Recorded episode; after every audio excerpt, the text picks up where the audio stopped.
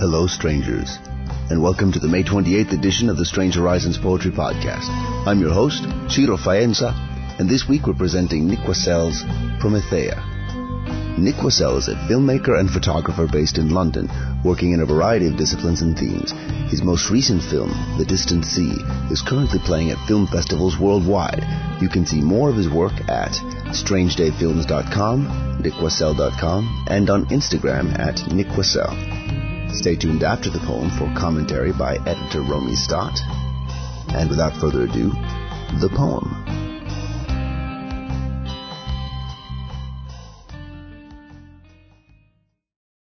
Promethea by Nic Wassell. The god was a god of dreams. My mother was a good listener. She heard the dream of the steam engine, and our town was the first to build a railway along the river from the town hall to the church. It took seven minutes, and we could all ride it on Sunday afternoons. Later, everyone had that dream, but my mother was the first.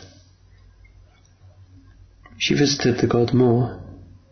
She would disappear for weeks and return, well rested, with a new contraption for planting seeds, or a way to mix limestone and clay for stronger walls. Everyone loved my mother and her secrets snatched from the mind of a sleeping god. It is hard to sleep with a god around. The air is settled, thick, and taking deep breaths feels like drowning. She said, It is a place at which unquenchable forces come into perfect conflict with each other and hold the world static. Nature knows not to move in the presence of a god. Moss, plants, trees cling with reverence to its arms, legs, neck, frozen, closed eyes staring at a point between the stars. And all the air above falls still, afraid to dance and scatter. You can feel it fall, like snow. But if you can let yourself drown and drift and remember and listen, you will hear the secrets of the gods, the secrets they whisper to themselves. Over. Afraid. And over. So afraid. To forget the smallest piece of the universe. The placement of the last molecule, the briefest thought from the most mortal of creatures, and such wondrous machines as could ever be built. My mother had dreams of things you wouldn't believe. The rising hope of a raindrop as it fell, or the tremor the chatter of mushrooms brings to the forest floor, or the song of longing, sung by one mountain peak for the next, chanted in quiet voices of rock. If you placed a pencil on a sail and let the wind blow it, take it, play it, from the moment of its first breath in time to its last fading exhale as the universe ends, do you know what it would draw? My mother does. But in truth, my mother always preferred plumbing to poetry, ravening in the delight of one wheel turning another. When she heard, for the first time, the dream of water pushed by twisted bands, she didn't speak for days, until she had the exemplar draining the tin bath in the garden. And when she first understood the drag of metal north, within a week she was handing out keychain compasses to every passerby. and more. She has heard so much more. She has heard of worlds threaded on a fibre from star to star, and cities floating above churning seas, of lives lived in moments between centuries, sleeping frozen across black deserts, or time itself stopped to witness the suspension of an atom in quantum disbelief.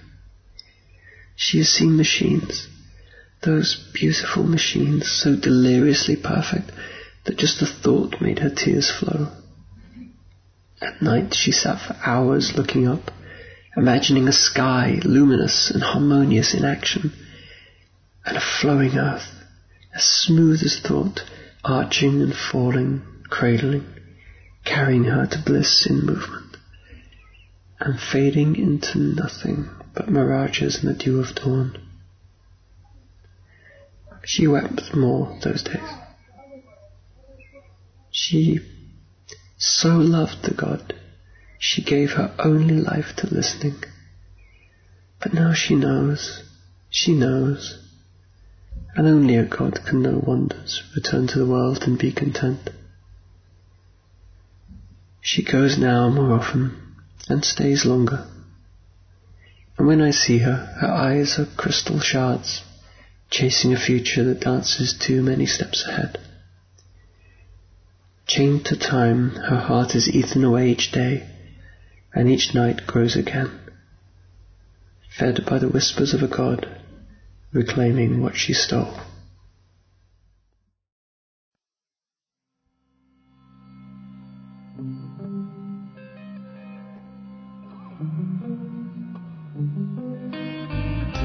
And here's Strange Horizons editor Romie Stott.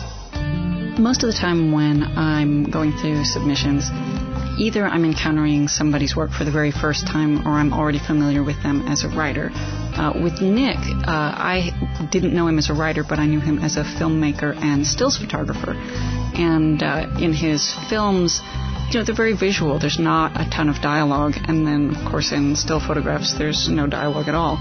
So I was kind of pleased to see the name, but expecting to essentially offer some really thoughtful feedback about how uh, I liked some of the images in the poem, but didn't like the poem. But then, in fact, I loved the poem, and it was a, a surprise to me how much I liked it. Um, and uh, I part of what attracted me to it is, you know, I love poems that are about, to some extent, one character reflecting on another character that they love and admire. Um, I just think so much intimacy comes through that, uh, and it really can hook me into a poem like almost nothing else. And so, specifically, not only the fact that this is a poem about someone's admiration for their mother, uh, but a mother who is kind of unknowable in a sense, like who is genuinely kind of an awe inspiring figure to anybody. It's somebody who is genuinely like an incomprehensible genius. And uh, there's maybe even some, some grief that's going on in the poem that there's we're, we're witnessing the decline um, as I mean any of us sort well not all of us but when you have somebody who you love and admire very much whether it's a parent or a mentor or just a, a friend who's starting to age or starting to enter a decline and you can still see kind of the ways that it's connected to the ways that they were brilliant before. Um, I like the the sort of gentleness of the ending of the poem, where it still kind of grants the triumph of the life that this person lived.